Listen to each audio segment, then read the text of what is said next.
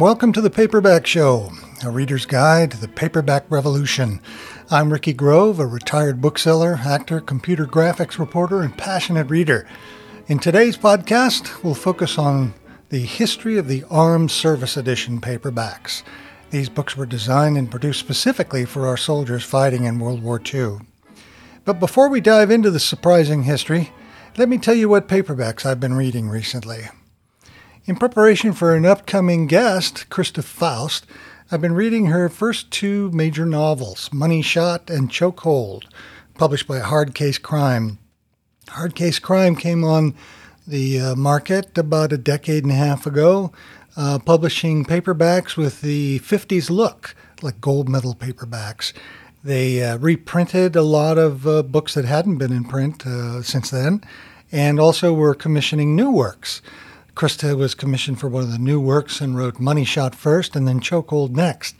The background of the books are a, uh, former uh, porno star who becomes a porno manager and uh, she's trying to make sure that the girls are uh, treated fairly and get reasonable good money. And uh, she gets framed for a murder she didn't commit. And the guy that handles security for her, who's an ex disgraced cop, helps her out in trying to uh, get back on top and uh, prove her innocence. The first book is excellent. It's got great hard boiled dialogue and a wonderful background to the porn industry, which she handles with such class. You know, it's just I haven't read anybody who's written about the porno industry in fiction who handles it as well as she has. She did. And uh, the second book is Chokehold. Um, and it's actually a step up from the Money Shot, even though Money Shot is great. The problem with Money Shot orig- originally was that it um, depended too much on the male to drive a lot of the action. Well, in Chokehold, that's thrown away, and the moral compunctions that the main act, uh, character has uh, goes out the window. In fact, that becomes a subject of the book. Uh, morality has always been an interesting uh, issue in hard-boiled fiction, and she hits it right on the nail. Um, don't be mistaken; this book is as tough as nails. There's violence and death in it that are as good as anything, uh, and, and, as hard as anything you'll you'll ever read. I highly recommend those books. We'll be hearing from Christa um, as our next guest. I also read an interesting uh, short uh, introduction published by Oxford called A Very Short Introduction Series. And this is a very short introduction to film noir written by J- James Naremore. Now, I was attracted to the, I like the series anyway, I've been collecting it, but I was attracted to James Naremore because he has written so much about uh, film noir, and I was interested to see uh, what he would uh, say for a short version of it. And man, is it good! I mean, I've been reading and watching uh, film noir for 30 years now, and there were things in there that I didn't realize. Um, he covers what exactly is film noir. He doesn't feel it's a genre. He feels it's a it's a kind of style or a mode of shooting, and then he gives you the elements of the mode, most of which you're familiar with. Then he talks about some of the major films, some of the political background and production background, censorship, politics of the era, and then uh, does some recommended films. It made me want to go back and uh, rewatch some of the older films like Act of Violence and Decoy and a couple others. He covers women in film noir really well. It's just an excellent book, about 110, 120 pages long. If you want a great introduction to film noir, I recommend this because it'll take you right back to the uh, uh, movies.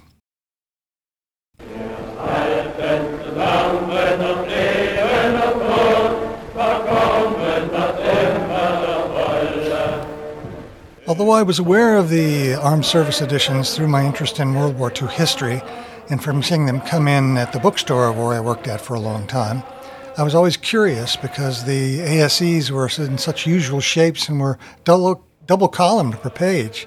But it wasn't until I read When Books Went to War by Molly Guptill Manning, a Mariner trade paperback published by Houghton Mifflin Harcourt in uh, 2014, that I finally understood the unique history of these special paperbacks and the incredible effect it had on our soldiers in uh, World War II. I also discovered some really interesting information on several websites where universities have set up uh, online uh, coverage of uh, the armed service editions and their background and history.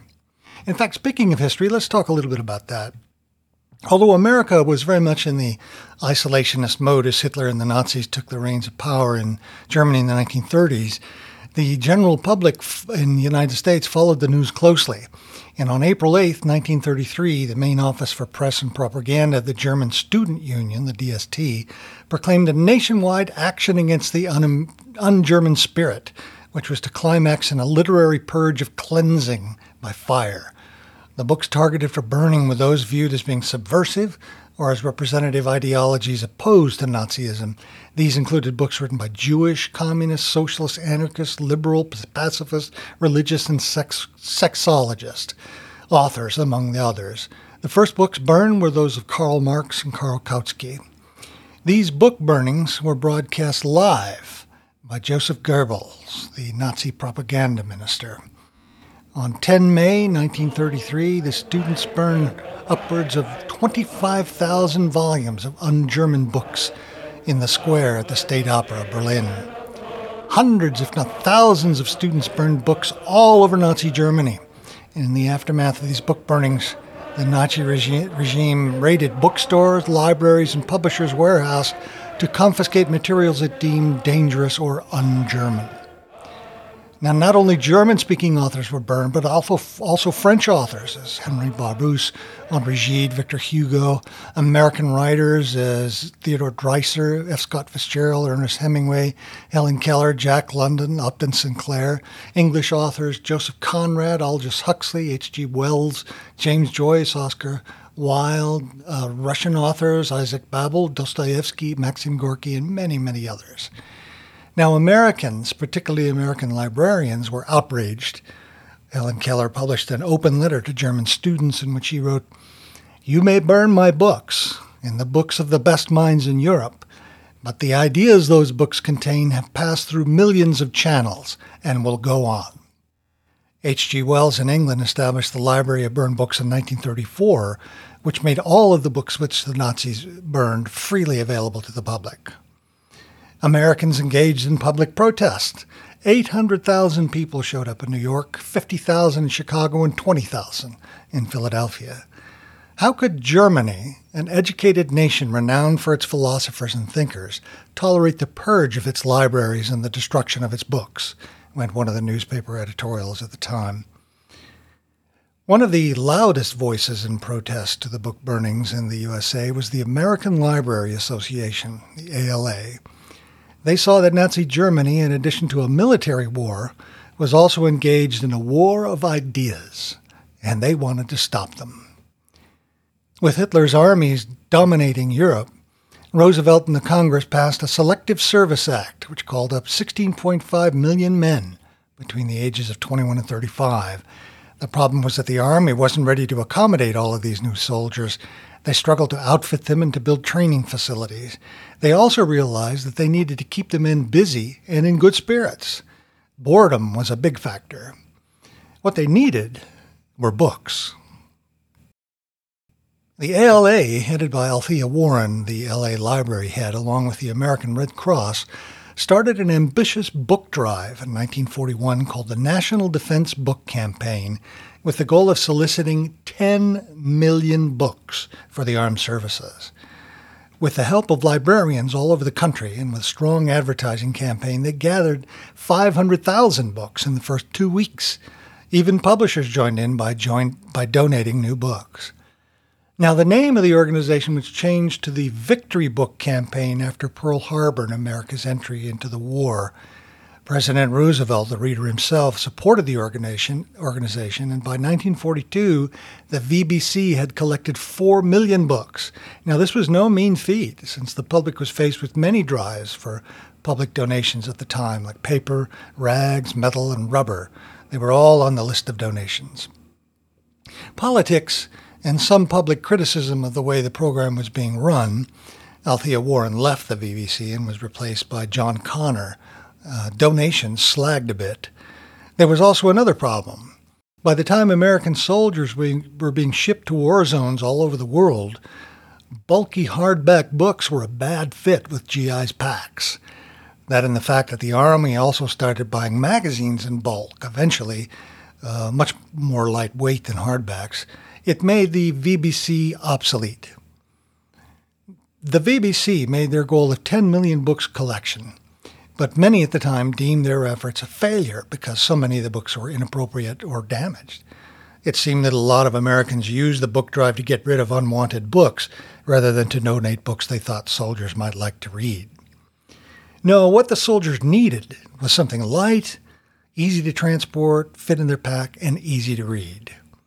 They needed paperbacks. As we mentioned in our last podcast, Pocket Books and penguin books were founded in the USA in 1939. Although sales were great, fewer than 300,000 paperbacks were sold in the USA.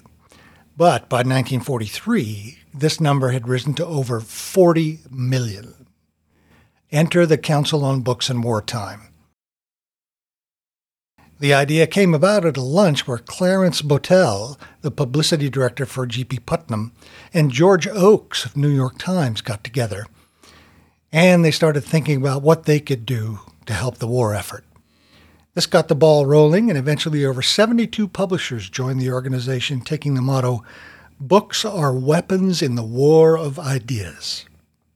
The council promoted their ideas through radio shows initially, some of which were just fantastic. Um, I highly recommend you looking out for some of these online. They're really interesting to listen to. But eventually, they focused on the needs and morale of servicemen stationed on the front lines. In early 1943, there was no book that fit the needs of American servicemen. What emerged in the VBC was the idea to create a paperback book, especially for the armed services. After they decided on style, format, and look of the paperbacks. They received the cooperation of every major U.S. publisher, along with the Navy and War departments. Well, when I was researching my first book, The Myth of Ephraim Tutt, I was at Princeton University going through the archives of Charles Scribner's Sons, which was a huge publishing house in the 1940s.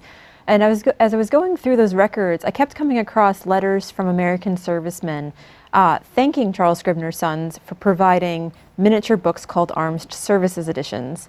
Um, and the letters were so enthusiastic, and I had never heard of Armed Services Editions that I decided to, to look into what they were even talking about. And that's how I discovered this topic, and I've just loved researching it and, and finding out as much as I can. That was an excerpt from Molly Manning's interview with CUNY TV. Molly Manning wrote the book, uh, books When Books Go to War. Due to the ex- exigencies of the war and German U boats, the supply of paper available to U.S. publishers had declined by 63% in 1943. The design of the armed service editions had to take this problem into account. The Council decided on two sizes of paperback. Larger would be six and one half by four and one half inches, the smaller would be five and a half by three and three eighths inches. They researched the size of the standard military uniform to make sure their sizes fit. The smaller books were wallet sized and could easily be stowed even by frontline soldiers in their packs and in their uh, jacket pockets. Graphically, the council decided on the front cover, which featured the cover of the original hardback edition of the title, all uh, ASEs were reprints of hardback published books, with a couple few exceptions. Unfortunately, no printing press existed that could accommodate these new size paperbacks, so the council went with the magazine presses, which uh, printed books two up. Two books were printed on each page, one above the other, and then were sliced in two by a horizontal cut. Now, one big problem with the two up method was that it required a lot of editorial work to count pages, words, and characters in order to match similarly sized books. They creatively used the extra space if two books didn't have the exact same length by including the author's biography, which I think was a stroke of genius. Although most books were not condensed, some were, and this was noted on the front page of the paperback book. Another interesting decision the council made was to print the books on the short side so that they were wider than they were tall. They were also wanted to make the books readable for soldiers, so they used two columns of text on each page. They believed that the battle weary soldier would find the shorter lines of texts easier to read. Now, the council agreed to sell the books they printed at cost. 7 cents a copy, which eventually fell to 5.9 cents, with the addition 1 cent royalty, which was split between the author and the original publisher. For some authors, even though this royalty sounds small, it really helped them out. Initially, the Army and Navy wanted 50,000 copies of each of 50 titles, 1.5 million books per month, 80% to the Army and 20% to the Navy. Now, how did they select the titles for the Armed Service editions? The Council created a three part process to select titles for the massive amount of books they would produce each month. One, the publisher chose titles from their stock list of books what they thought would appeal to servicemen and two, the Council had a staff of readers outside the publishing industry providing their opinions on the merits of each book selected by the publisher. And three, government approval from the heads of the library section of the Navy and selected representative from the Army would make the final decision. Now, the main consideration of book selection was variety. They wanted each month's selection to appeal to a wide variety of soldiers. The most popular type was contemporary fiction, which was 20% followed by historical novels, mysteries, books of humor, and westerns. Other categories included adventure stories, histories, music, nature, poetry, science, self help and inspirational sea and navy stories, short story collections, biographies, and travel books.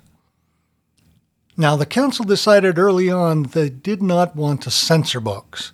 A title was either published unexpurgated or it was simply not published. There were some popular books that were not printed in the armed service editions due to issues like giving offense to Americans' allies, giving aid and comfort to the enemy, uh, offense to any religious or racial groups. For example, Zane Grey's Riders of the Purple Sage was rejected because of some cowboys in the book who urged the heroine to break away from the Mormon church, and they criti- criticized the church in the book. Um, politically, this became a bit of a football in the uh, later parts of the uh, life of the Armed Service Editions, but that story is a little too detailed to get into now. Managing the complexities of production of the Armed Service Editions was Philip Van Doren Stern, who had a staff of 10. One can only imagine the challenges and hard work these people had to face in order to meet their 50 paperback Armed Service Edition titles each month. And so in September 1943, the first of the 50 ASEs went out, named as the A Series to the Army and Navy, totaling 1.5 million books. The program was followed closely by the news media to generally positive reviews. The New York Times noted mountains of books, good books, including classic, current bestsellers, are being distributed among our fighting men overseas. Bundles of these books had been flown to the Anzio beachhead by plane.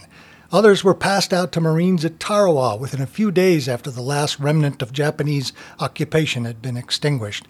They had been dropped by parachute to output forces on lonely Pacific Isles, issued in huge lot to hospitals behind combat areas in all points of the world, and passed out to soldiers as they embarked on transport for overseas duties. So, what did the soldiers think of these armed service editions? Now, one infantryman told a war correspondent that these little books are great things. They take you away. Another soldier in the Pacific campaign, and Molly Manning quotes him at the beginning of her book, said that reading allowed him to rediscover his humanity. With all the death and destruction around him, he simply stopped feeling. He had a dead heart. But reading A Tree Grows in Brooklyn by Betty Smith caused something inside him to begin to stir. This heart of mine turned over and became alive again. This was in a letter the soldier wrote to the author Betty Smith. In fact, A Tree Grows in Brooklyn was one of the most popular armed service editions with all soldiers. Many authors chosen for publications had their car- careers renewed or rediscovered. Now, believe it or not, The Great Gatsby was a failure when first published in hardback, but the ASE edition created a whole new readership for this wonderful, sad, brilliant novel. Now, another soldier told how during the Battle of Saipan, he carried a copy of Carl Sandburg's Storm Over the Land in his helmet. Now, during the lulls in the battle, I would read what he wrote about another war and found a great deal of comfort and reassurance. Years later, Sandburg inscribed the book for him.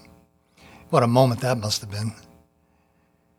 One of the most extraordinary stories from the thousands reported by war co- correspondents and covered by Molly Manning and written in letters was about the D Day Normandy invasion. It was reported by men who climbed the Omaha beach later on that day that they saw wounded men propped up against the base of a cliff reading armed service editions. They um, they were so delighted to receive them. Um, on the one hand, I think a lot of people were surprised to, to receive books. Um, and then once they realized um, why they were receiving books and that American publishers cared about their morale, um, as did the Army and Navy, they were really touched that um, this was going on because it was one of the few morale programs that was, as, was so successful. Um, and it was something that these books served as a, as a reminder of home um, especially when mail wasn't coming through. Sometimes it would take four or five months for letters from their families to arrive. And so, at a time when they were homesick and feeling isolated, stationed in foreign countries all over the world, um, to receive a book from America, usually about American life, um, was a huge boon. Did the books go virtually everywhere soldiers were stationed? They were. There's stories of books being sent to units that were um, all over the world, sometimes by parachute. Um, sometimes they were just uh, delivered with weapons and other materials that had to come through. Um, the books remarkably made it just about everywhere, even on remote Pacific islands. Mm-hmm. Um, so, how many books, how many um, Armed Services Edition books were produced and shipped over time? Over the course of the war, from 1943 to 1947, 123 million armed services editions were printed. That's incredible. Yeah. That's incredible. Now, publication of the ASE continued until after the war, coming to an end in September 1947. Over the life of the program, over 122 million copies of ASE books were printed. This makes the ASE program one of the largest wide scale distribution of free books in history. 1,225 were unique titles, and 99 were reprints of titles issued earlier in the series. 63 of the titles were made books. They were a collection of short stories, poems, plays, essays, or radio plays, usually by the same author, that were assembled and published together for the first time. The profound effect of the ASE program was that it produced a generation of post war readers, and some writers as well. As the GI Bill allowed soldiers to pursue college degrees, their reading habits were already instilled in them, and they were primed to succeed. Plus, the post war boom in paperback publishing had a ready made audience of readers who were already accustomed to having a paperback in their back pocket. Molly Manning, in her Books That Went to War, has a complete list of ASEs in the back of her excellent book and I've got a slideshow of book covers at my paperbackshow.com website. And by the way, the only complete collection of armed service editions in the world is held by the Library of Congress. Collecting ASEs is a lot of fun, but some titles are more collectible than others. For example, Dracula by Bram Stoker is almost $100 for a copy in good condition, whereas less popular authors can be purchased for 5 to $10. Used bookstores often had collections donated to them and price them cheaply. You just have to do a little hunting. The creating of the Armed Service Edition helped our soldiers in World War II cope with the horrors of war by bringing them laughter and a touch of home.